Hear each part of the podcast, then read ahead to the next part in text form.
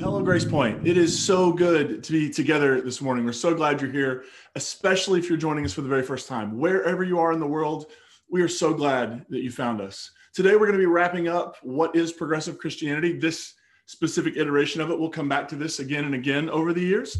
Um, but before we jump in, I wanted to share a little news. We have some staff news. As you know, we've been uh, preparing for some transition in our staff. We've been searching for a permanent um, music and arts director, and we, we um, recently announced that Lisa Barton is going to be transitioning off staff. So I want to share a little bit of news about both of those. First of all, um, when it comes to music and arts director, we've uh, made a decision. We've hired somebody. Uh, it's somebody who's going to be really familiar to you. Uh, we interviewed a lot of great people and a lot of great conversations and just met a lot of talented folks. But um, I'm thrilled to tell you that Ricky Brady, who's been our interim music and arts director, we're going to just take the interim off, and Ricky's going to be in that role uh, moving forward. And we're so excited. We're so grateful for the good job he's done over these months, and really, really excited to um, see where things go in the future. Uh, and about our uh, kids director, Grace Point kids director, Lisa had sort of said she hoped to be tra- transitioning out of the role by May. And so we wanted to have a little time with maybe a little overlap so that there could be sort of a, a transfer of roles and responsibilities and that sort of thing. So beginning in April, um, Molly Brown is going to step in as the interim Grace Point Youth and Kids Director. Um, and over the month of April, she'll be working with Lisa, uh, sort of learning the process and all of that. And then in May, Molly will be stepping into that role as the interim Youth and Kids Director, and we'll continue the process of uh, taking resumes, posting the job, all that sort of thing. So we're really excited about both of these folks. Uh, really grateful for all Lisa has done, and just really excited about the future. So, um, Ricky, congratulations! We're so glad, so glad to have you on board, and Molly, we are so glad that you're stepping in that role. We're so excited to see how you lead and lead us, and where you take us uh, and and kids. So um, really good news on the front end. And now uh, today, I thought what we would do is take some time to just respond to questions throughout this series. I know that there have been things that have popped up that people have wondered about, or like, well, what about this? What about that? And so um, I tried to uh, synergize, I guess is the right word. I tried to combine questions as best I could because I only have, you know, a certain amount of time to respond to these. So if you sent in a question and you don't hear it addressed today, it is either one, because it's going to be addressed in an upcoming series, or two, it just wasn't something I could fit into this particular iteration of it, but I'm happy to still respond to it. So if you send me an email and say, hey, I, you, know, you, know, you didn't get this one, I'd love to hear you talk about it. I'd be happy to do that. So, so let's begin. I thought we should begin um, with uh, maybe, maybe the first question I received, and it reads like this. What's a good way to explain to your old denomination that your theology has changed and you don't want to attend that church anymore without being condescending? It's a great question. It's a great question. And honestly, a question that I, I totally understand the, the, struggle of because um, I'll, I'll say this when I'm out at a restaurant, if something happens and something's not right with my order, I never, ever want to say anything. I just don't. I, I would love to take the path of less conflict as much as humanly possible. Um, I don't know if it seems that way, but that is the actual, like how I'm actually wired. Um, so my first thought is to say, how do you tell your old denomination that you're you've changed and you're moving on, that you don't want to be there anymore, without coming off condescending?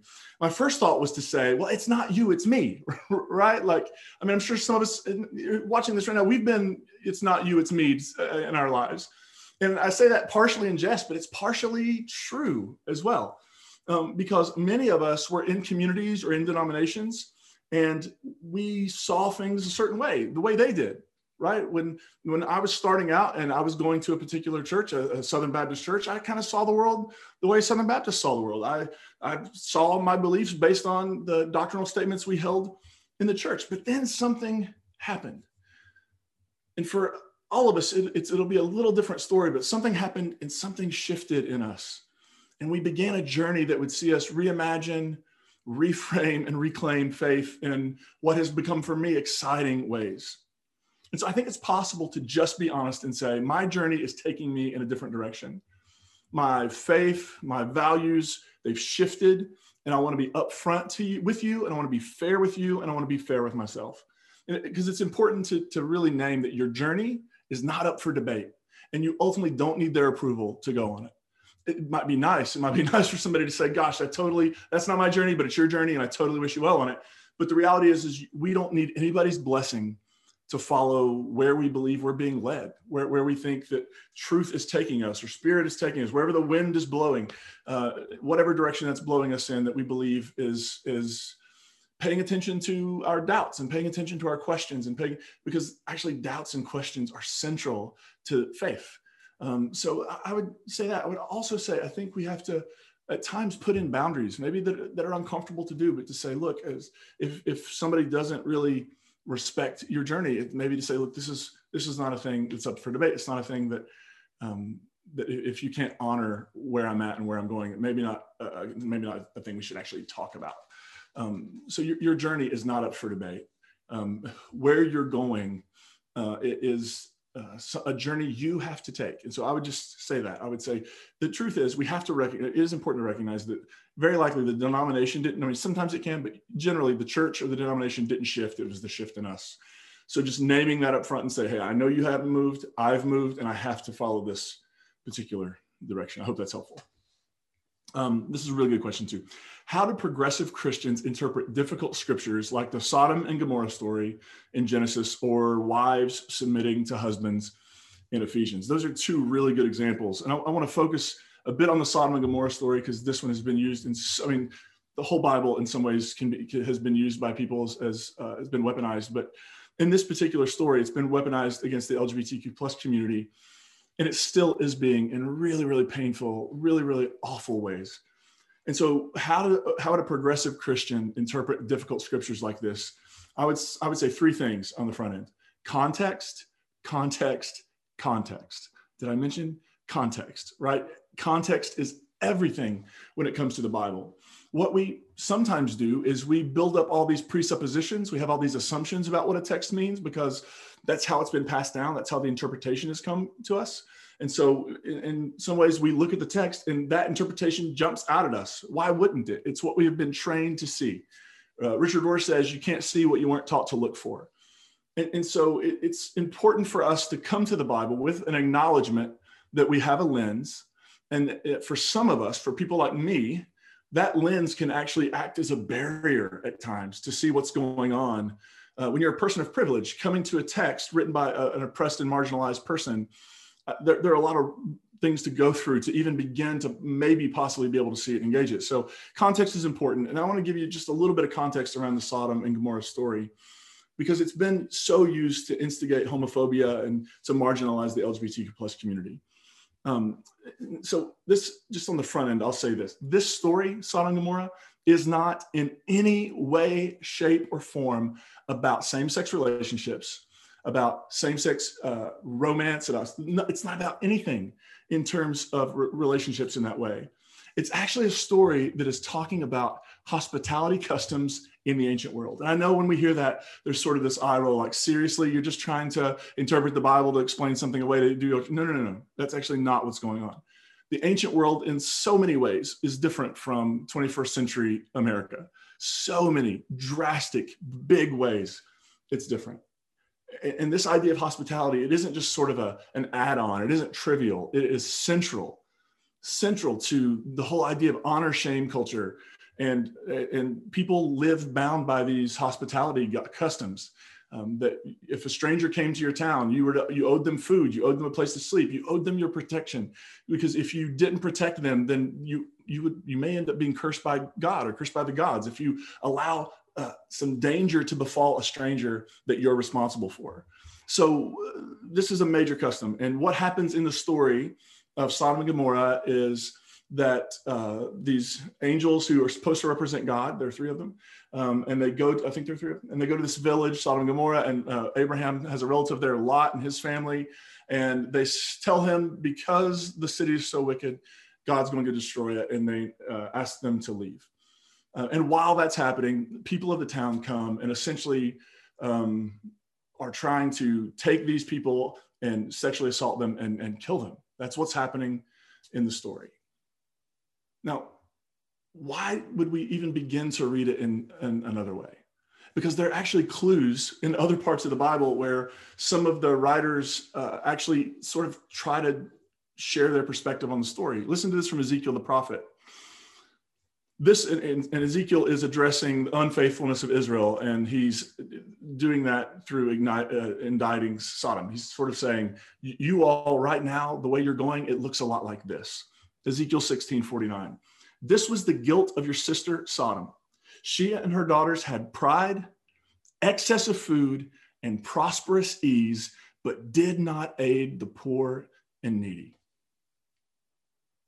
Listen to those words. Here's the sin of Sodom she and her daughters had pride, excess of food, and prosperous ease, but did not aid the poor and needy. There are actually stories in Midrash, and Midrash is essentially a, a kind of commentary on the text um, that, that, would be attached to the scrolls sometimes.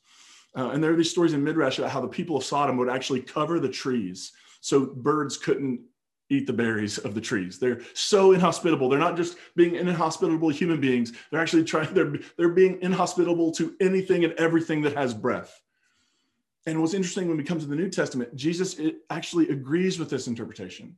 When he's sending his disciples out to announce the good news of the kingdom of God, that it's not somewhere else, that it's right here, if we just open our eyes, here's what Jesus says in Matthew 10 when you go to a village, if you go to a house, if a house is worthy, let your people, and essentially worthy would be, in this case, they, they practice hospitality. You come to town, they open up their home to you, they give you food, they give you a place to sleep, and they give you safety.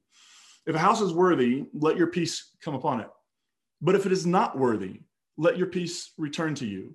If anyone will not welcome you or listen to your words, shake off the dust from your feet as you leave the house or town. Truly, I tell you, it will be more tolerable for the land of Sodom and Gomorrah on the day of judgment than for that town. What is Jesus saying? He's not, he's not talking about who you love here. Jesus is saying if you go to a place and they're not hospitable. So the story of Sodom and Gomorrah is a story about what happens in a culture when instead of being uh, hospitable to strangers, instead of providing aid to the poor and needy, instead of providing safety to people who are in danger.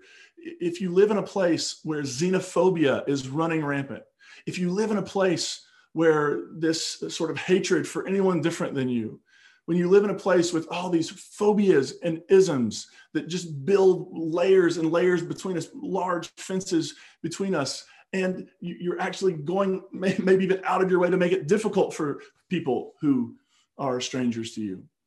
That, that society is in trouble because that society is potentially on its way to collapse.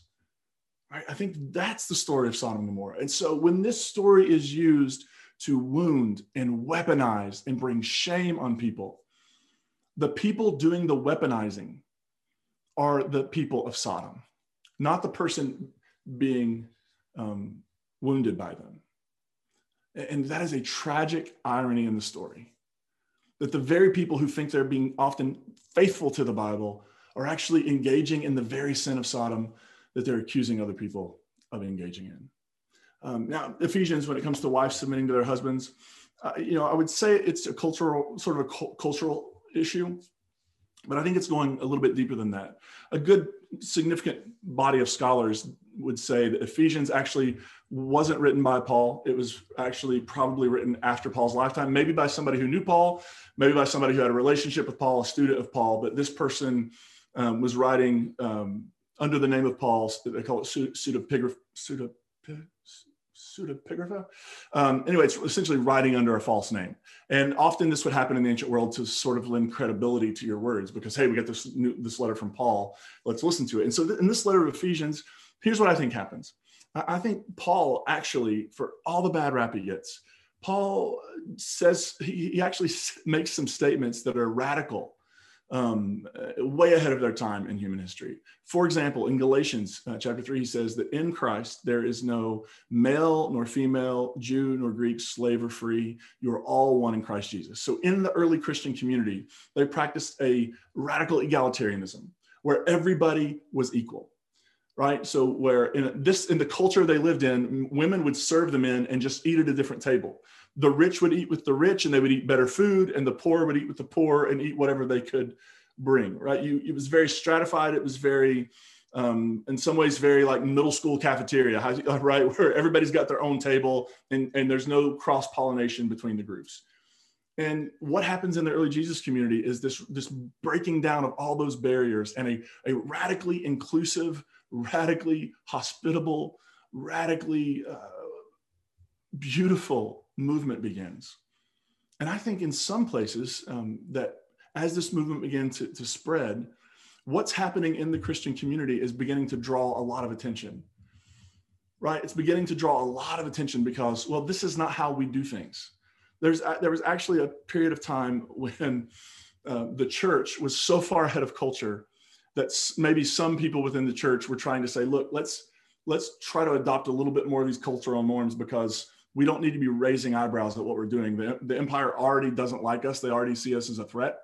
Um, so let's try, and I think that's what's happening in the pastoral epistles, which are later dated much later than Paul's life, where it says things like women can't speak in the assembly and women should be silent. And uh, I don't think that has any bearing on us today. I think it is the church trying to negotiate a really, really for them a difficult spot um, in a particular time and place. And so I think context with any Bible story. And look, there are some stories that are just no matter how much context you try to give them, they're they're hard, uh, they're challenging to figure out. They're they're just a little weird. Um, there's even stories in the New Testament like that that we'll, ta- we'll try to tackle at some point. But um, I, I, think that's what we see happening in that story. That's a good question. And I love this next one too. Um, they're all really great. How do we approach the separate and sometimes conflicting accounts of the resurrection? Um, and so here's the thing no matter how you slice it, no matter how you read it, uh, the Easter stories are very different from one another and there's some interesting things that emerge when you dig into them as individual accounts right? When you don't try to figure out how to how to sort of br- harmonize them or how to bring them together. It's sort of what we do at christmas right? There are two christmas stories very different christmas stories. And what we often see in christmas pageant is we see those stories what we often see in um, a, a, story of jesus life or uh, all of the gospels especially matthew mark and luke but even john at times just being brought together and harmonized in a way that tries to explain essentially part of it's just trying to tell the story and the other part of it is trying to even out some of the, the difficulty of these conflicting reports. Let me give you an example just uh, off the top. So uh, the location is different depending uh, for, for the experience of the risen christ. The location is different depending on the text depending on which gospel you're in. For example if you go to the gospel of mark which was the first gospel to be written and it's almost universally agreed on that mark wrote first um, you go to the Gospel of Mark, you get to Mark 16, eight verses. Uh, now, later scribes added on some verses, and, and lots of modern translations, they'll be in smaller print and italicized with a note that says, these on the oldest and, and most reliable copies of the Gospel of Mark, these endings aren't present but it, it's eight verses and it, it, it, sort of goes like this the women go to the tomb and when they get to the tomb the stones rolled away and there's a young man it's not an angel it's just a young man in white sitting sitting there, and the young man in white tells the women who've come to the tomb that Christ isn't there and he's risen. Uh, and they walk away in terror, saying nothing to no one. Right? That's how, and you can see why somebody would read that and go, that's a cliffhanger. Let's just have it. Let's, we got to bring Jesus in at the end here. We need a resurrection experience in Mark. I, actually, Mark's account is one of, it's probably my second favorite, uh, maybe third um, because it leaves that sort of mystery around what is Easter and, and what are the implications of Easter. Uh, and then, but if you go on to other gospels, you'll find debating or uh, competing traditions. You'll find a Galilee tradition and you'll find a Jerusalem tradition. For example, John situates his uh, first, there's two resurrection accounts in John. One is added to the end, likely by another author um, or an editor. And one in the, the last one it happens in galilee on the beach uh, in the earlier account in john uh, it happens in jerusalem right? In matthew it happens on a mountain in galilee. So these gospels i mean that's just one of the areas where there are different traditions about where these disciples experienced um, the risen christ and i find all of that really fascinating and i love to read books about it and i love to study i just find it a really interesting discussion how the early christian community um, talked about the resurrection of Jesus. And when it comes to Paul, who wrote about it first, we get really no details, no empty tomb, no, no, no, no real details at all, other than that Christ died and that Christ was raised up by God. Uh, so really, really interesting. I try to approach these resurrection stories the same way I approach the Christmas stories, um, and, and, that is by trying not to harmonize them. There, there is this temptation to want to just bring it all together in a nice, neat package. But I think what that ultimately does is it, uh, it, it, doesn't respect the, art, the artistic creativity of the original writer of the story because each gospel writer told their Jesus story in the way they told it because they had an agenda. Right at the end of the Gospel of John, the uh, before the added on ending in chapter 20, the author basically says, I wrote these things so that you would believe in Jesus as the Christ and so that you would find life in him. Right? That's pretty. Luke essentially says at the beginning, hey, there, there are a lot of accounts going on around about life, the life of Jesus and what happened. I'm trying to write an ordered account based on what I've heard about the life of Jesus and, and how it happened. Right. So the, these authors are all doing their own interesting things. And when we try to harmonize them, we sort of silence all those voices to create a narrative that maybe feels more cohesive and coherent to us, but at the same time, we lose the interesting notes and interpretations these authors are giving us about the experience of Jesus. So I try to approach these stories on their own. I try to engage them on their own. I try to be inspired by them on their own because my assumption is whatever the original Easter experience was, right, whatever it was like, wherever it happened, however these disciples realized that Christ was not a figure of the past, but is a figure of the present, uh, when they realized God had raised up Jesus from the grave, I, whenever that moment happened, it was so inspiring to them that they could not encapsulate it just in one telling, that it required m- multiple uh, I think of it like uh, multiple records, multiple, you know, you, you pop in a, you pop a record on and you play it and you're hearing that particular artist. And I think we're doing that with each of these gospels. And I think it's just so wonderful. I love it so much. Um, at some point, we'll probably do a series maybe around Easter one year, just around all the different resurrection stories, listening to them and sort of their own, the, the notes they want to play and what their argument and case and, what they're trying to say to us is. I hope that's helpful. If you have, if you ask that question, you have follow-ups, please let me know. Um, next, I grew up with a toxic, too, parentheses, too much of a good thing, dose of positivity in the church, and it left folks feeling discouraged to question and to feel. I'm curious about your thoughts on po- positivity culture and how it manifests in progressive Christianity, good or bad. So, the moment I read this question, I remembered a story of, gosh, when I was probably around 20 years old. Um, I was uh, at my home church and I was talking to somebody who had experienced a death in his family. And uh, I said, Gosh, I'm just really, really sorry to hear about the passing of your loved one. And he basically responded with, like, I, I can't be sad. I can't be sad that she, I mean, I, you know, I love her, but she's, she's, she's in heaven now. I, I can't feel sad. It would be wrong, you know, essentially implying it would be wrong to feel sad. Um, this idea that being a faithful Christian involves never grieving, never experiencing anger, um, the, the way it has been used to shame people for experiencing things like depression or anxiety, the way the church has not just ignored issues around mental health, but has also actively harmed people by suggesting that if you aren't completely um, healthy and happy, and if everything's just not bright and shiny, uh, then somehow you were unfaithful or you just didn't believe it enough. I mean, to be a Christian is to be on a path of joy. Yes, there's joy. But it is also a path that is comfortable asking the question, My God, my God, why have you forsaken me? Right? In, Jesus, we see bundled up together the human experience of joy and the human experience of despair and desolation. We see Jesus celebrating with his followers on Palm Sunday. We see Jesus weeping, crying tears of blood in the Garden of Gethsemane on uh, Thursday night. Right? This story can handle the tension. So I, I think, um, I, I, think the, the tendency to err, just to want to be everything on the on the high, on the high, on the good, on the joy.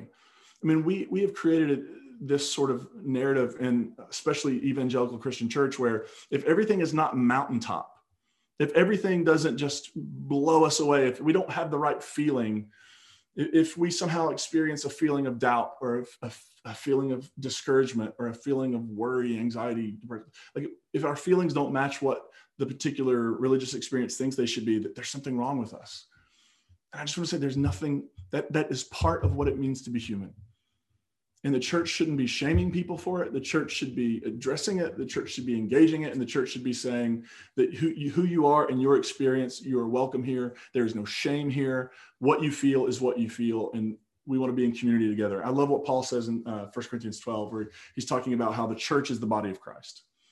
And he essentially says when one when one part of the body rejoices the whole body rejoices. When one part of the body weeps the entire body weeps. And it is possible for human beings for a community to hold all of those at the same time right? You do not have to diminish your pain because somebody else is celebrating something wonderful. You don't have to minimize your joy because somebody else is struggling. We meet each other in that space and we bring this wonderful human thing called empathy into the discussion where we begin to realize, yes, I'm experiencing this and other people experience, and we can all experience what we can all be present to our feelings, our thoughts, and emotions. We can be present to them. We don't have to be ashamed of them. And it can actually lead to, to a really health, not only healthy community, but really healthy people, I think. Um, and then um, here's um, the last one I'm going to dig into. Is Christianity, i.e., Jesus, the only way to God? If Jesus is not literally the Son of God, is he not just an enlightened being through whose story and example we can see, feel, draw near to God? And if that is the case, isn't he like Muhammad or the Buddha and uh, other similar enlightened beings about whom we may not know? Are those other beings and other methods, such as Native American belief systems or mysticism, not also paths to see, feel, and draw nearer to God. Um, the Bible nerd in me wants to first address the Son of God part, and then we'll address the is Jesus the only way part. So what's interesting is when the, the phrase Son of God pops up in the New Testament uh, applied to Jesus, it has two meanings. Um, and we generally have missed both of them because we've just focused on like the, the focus has been on, well, if you drew Jesus's DNA, it wouldn't be another human being. It wouldn't it would be god's dna right? Like that's sort of the, the way we've approached it. So son of god means that that jesus was you know essentially jesus would have divine dna as opposed to human dna um, here's what's the problem with that. There are two meanings in the ancient world for son of god. The first meaning is from the jewish tradition. And in that tradition to be the son of god was to be the king uh, ruling over Israel. So um, this pops up in the story of David. When, when David um, wants to build a temple for God, God essentially says, David, you can't do that. You're not the one to do that, but your son Solomon will. And if your son Solomon will be faithful, your son will be, um, you will always have a descendant. If your descendants are faithful, you'll have a descendant on the throne forever. And that king will be my son, and I will be his father. And when you get into the Psalms and you read things, they're actual coronation songs uh, songs and psalms um, that display this image of the king being um, essentially uh, connected in that way to God, the Son of God. Um, so that's the first. In the second, in, in the, the context of the New Testament, very specifically, um, Son of God was a title claimed by Caesar. So when Julius Caesar died and his son, adopted nephew, who became his heir, Octavian, who became Augustus, when he um, takes the throne, he before he takes the throne, he essentially there's this moment where um, they're holding some games in honor of uh, Julius Caesar, who'd been deified because you could deify people after death in, in, Roman imperial theology. And so at this particular these particular games, there was a comet that appeared in the sky for a number of days.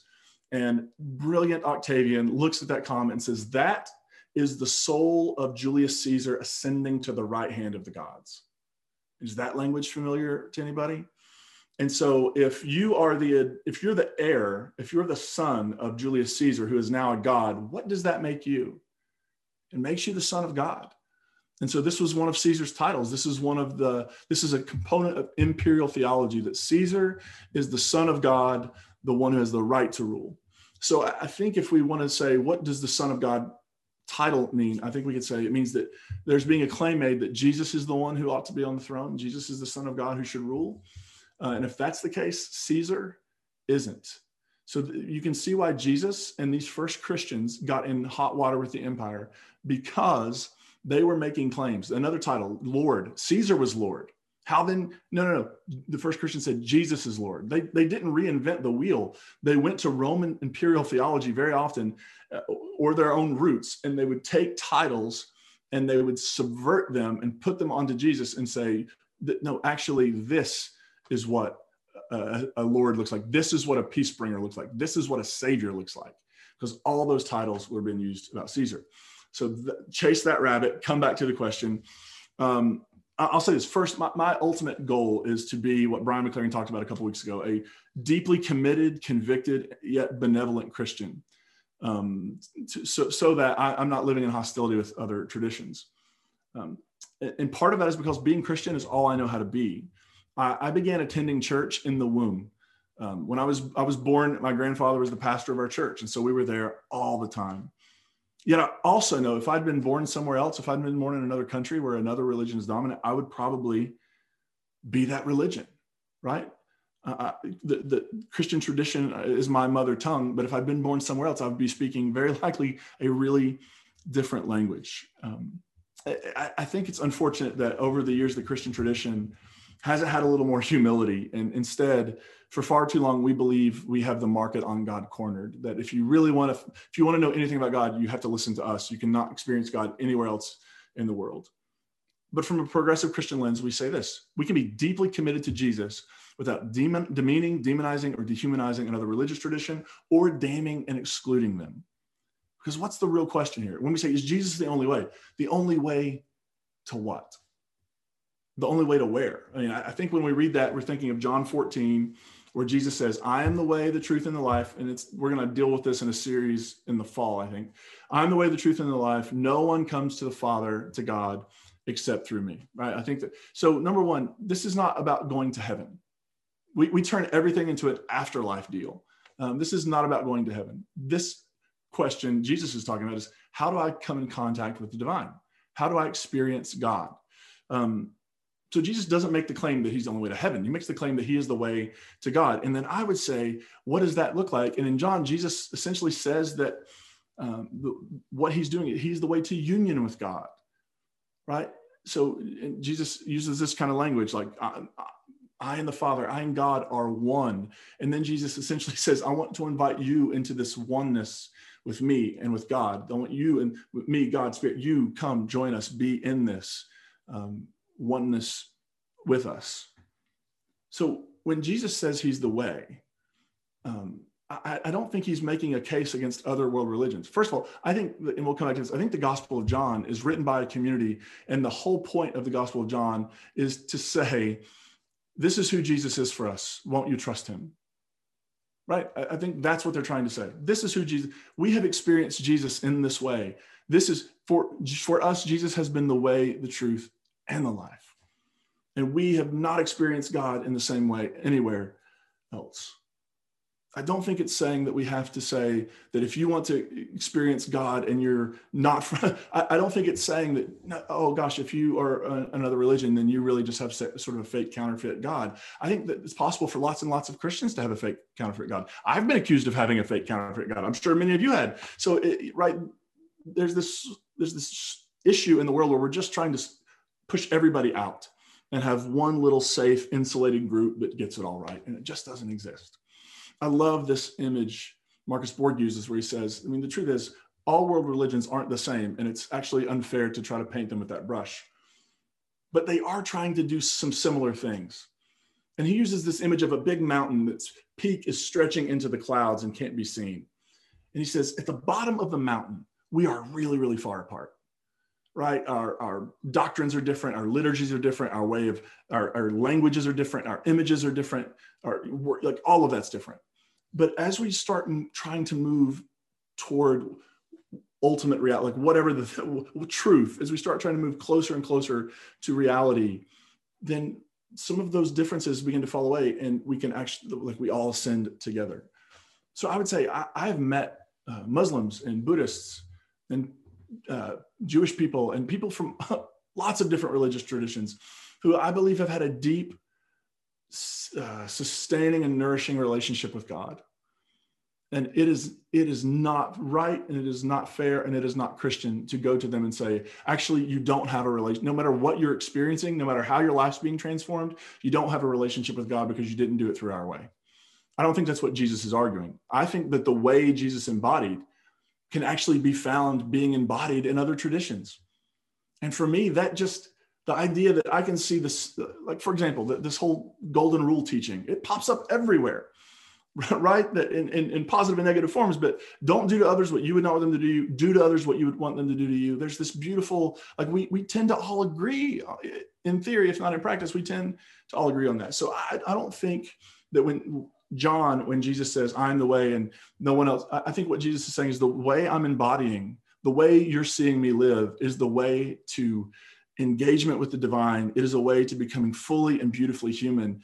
And if it's actually a real thing, why wouldn't we be why would we be surprised to see it popping up in some other places where other people are having similar experiences of the way in my mind that doesn't uh, diminish our faith and it doesn't diminish their faith what it does is it actually gives us all sort of a shot in the arm like we have the potential and capacity to engage in this way and it could change every single one of us so that i don't have to go over to the person who's different than me and say you aren't doing it right because Jesus said, it's fruit.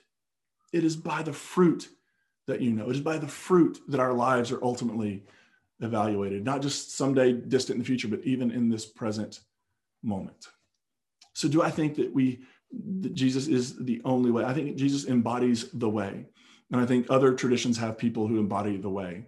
And if we listen to them, we can join them and experience it. Jesus never thought this was a solo gig. Jesus always talked about um, if you're my disciple, carry, there's a cross for you to carry. In the Gospel of John, Jesus says, You're going to do greater things than you've seen me do. Jesus was never saying, I'm the, I'm the full and final. What Jesus was saying is, I, am sort of, uh, I'm sort of the, the archetype. I, I'm showing you what it looks like to be fully, beautifully human. And now take the ball and run with it. There's a lot of work to do in the world. And instead of disagreeing and arguing with people who are in a different family than you are. Maybe figure out how can our families work together because we all have a common goal here and that is a sustainable life a, a flourishing life in this world for our descendants. And i believe that when we do that i, I believe i have experienced god in beautiful ways in people who use a, a religious language that is not my mother tongue and that i'm very very barely conversant in and I, I, would not want to say to them that your understanding, your experience of the divine is wrong and mine is right. Because I believe that the God in whom we live, move, and exist is big enough and her love is wide enough and mercy deep enough that this God will do everything in their power to expand the circles and to bring all the kids home, whatever that looks like the Christian tradition needs to stop being an afterlife racket and start becoming what it was always intended to be and what I think it was in the beginning a path of liberation and transformation. And, and my hope is that the work we're doing here together, Grace Point, is helping that just a little bit. And if we can move the needle just a little bit, and if other people or in other places are moving the needle just a little bit, then who knows? Anything is possible so today I want to wrap up. Um, th- this is uh, this week makes a year since we've held in-person gatherings, and I'll never forget what um, that day was like. When I think it was we had on a Wednesday night we had a, a, a welcome event for people new to our community at um, the I think Richland Library maybe. And we left that night knowing that there was talk going on that this pandemic was becoming a thing but had no idea that like the next day we would make the decision to suspend our in-person gatherings. I even remember, I think in the video I made to share that news with you, I, I said something like, we're going to shut down for a few weeks and we're hoping to be back by Easter. That was like three weeks away. And here we are, a year in. So much has happened in this year. So many people have been sick. So many people have, have lost their lives to this virus. So many people have been really bad at loving their neighbor because they're refusing to mask and distance and do all the things we're told that would help stop the spread of this virus. And because of that, this virus spread like wildfire. We've also seen some really beautiful, truly beautiful human moments where people put their own health in jeopardy to help save their fellow human beings. Doctors, nurses, frontline workers, um, I, I, think about all the people who still have gone to their jobs in uh, restaurants so people could have takeout, people who have shown up at grocery stores, all of those people who have given their time and energy, put themselves at risk to help keep the rest of us nourished and healthy and safe. And we also reflect on how much I, I, grieve and you grieve. I'm sure those of you who were in person with us grieve not being able to be in person together over this last year and yet we're also celebrate. Right? Earlier, I said you can hold two things at once. You can hold you can hold uh, pain and sadness, and you can hold joy. You have two hands. You can hold both of them at the same time. So we grieve those losses, and at the same time, we celebrate the larger Grace Point family that now have joined us from all over the world. And some of you who have joined us and you've reached out and you've said, "Hey, I'm here. I'm in." I'm in Argentina. I'm in South Africa. I'm in Germany. I'm in North Dakota. I'm in Florida, California, Texas, wherever you're joining us from. You have been such a source of energy and hope for us, for me, and for our staff, and for our leadership council, as we've seen you connect with Grace Point. And one of the things people always ask me when I get an email from somebody for the first time who's just found us they say something to the effect of, I love Grace Point. Is this going to stop when you're back in person again? And I begin every email with something like, I'm so glad you found us. You, you, do not have to worry. We are committed to you. And we are committed to you, those of you who are joining us from all over the country and all over the world. You are not um, sort of out here and the core of Grace Points here. You are part of us. And my commitment to you and the commitment of our leadership to you is we are going to make sure that when on that glorious day when we're having in-person gatherings again that we're doing so with you in mind making sure your experience doesn't change